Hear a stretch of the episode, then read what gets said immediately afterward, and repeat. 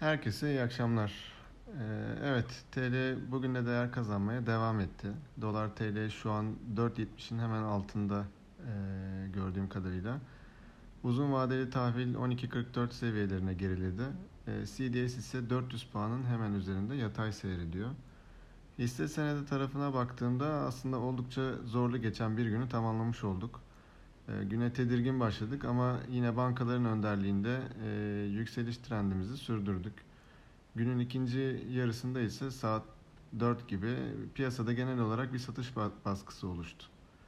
E, ama bunu şu an için bir kar realizasyonu olarak nitelendirebiliriz. Avrupa endekslerinde de farklı bir resim yok açıkçası.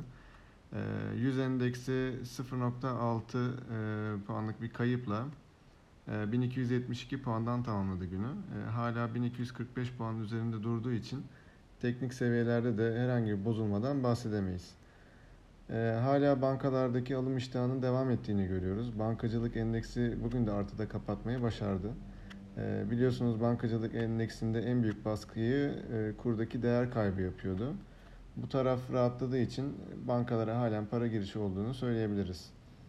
Yabancıların da en çok bankalar, Koç Holding, Tüpraş ve Hava Yolları gibi uzun e, zamandır baskı altında kalan hisse senetlerini iyi göster gösterdiklerini görüyoruz. E, günün kazananlarına bakacak olursak Doğuş Otomotiv beklentilerin e, oldukça üzerinde olan 3. çeyrek sonuçlarını açıkladıktan sonra 3. kez üst üste tavan kapatmış oldu. Pegasus diğer havayolu şirketlerinin aksine artta kapattı. Hatta %8'lik e, artışla e, günün en çok değer kazanan hisse senedi, ikinci hisse senedi oldu. E, bankalar, Tüpraş, Coca-Cola, Kardemir gibi birkaç e, sanayi şirketi dışında genel olarak aslında e, bu 100 endeksinin içindeki sanayi şirketlerinin büyük kısmı günü ekside kapattı. E, makro tarafta bugün e, fon akımları e, açıklandı. Burada 2-6 Kasım haftasında Dips tarafından 5 milyon, e, hisse senetlerinden ise 22 milyon dolar gibi sınırlı bir yabancı çıkışı olduğunu görüyoruz.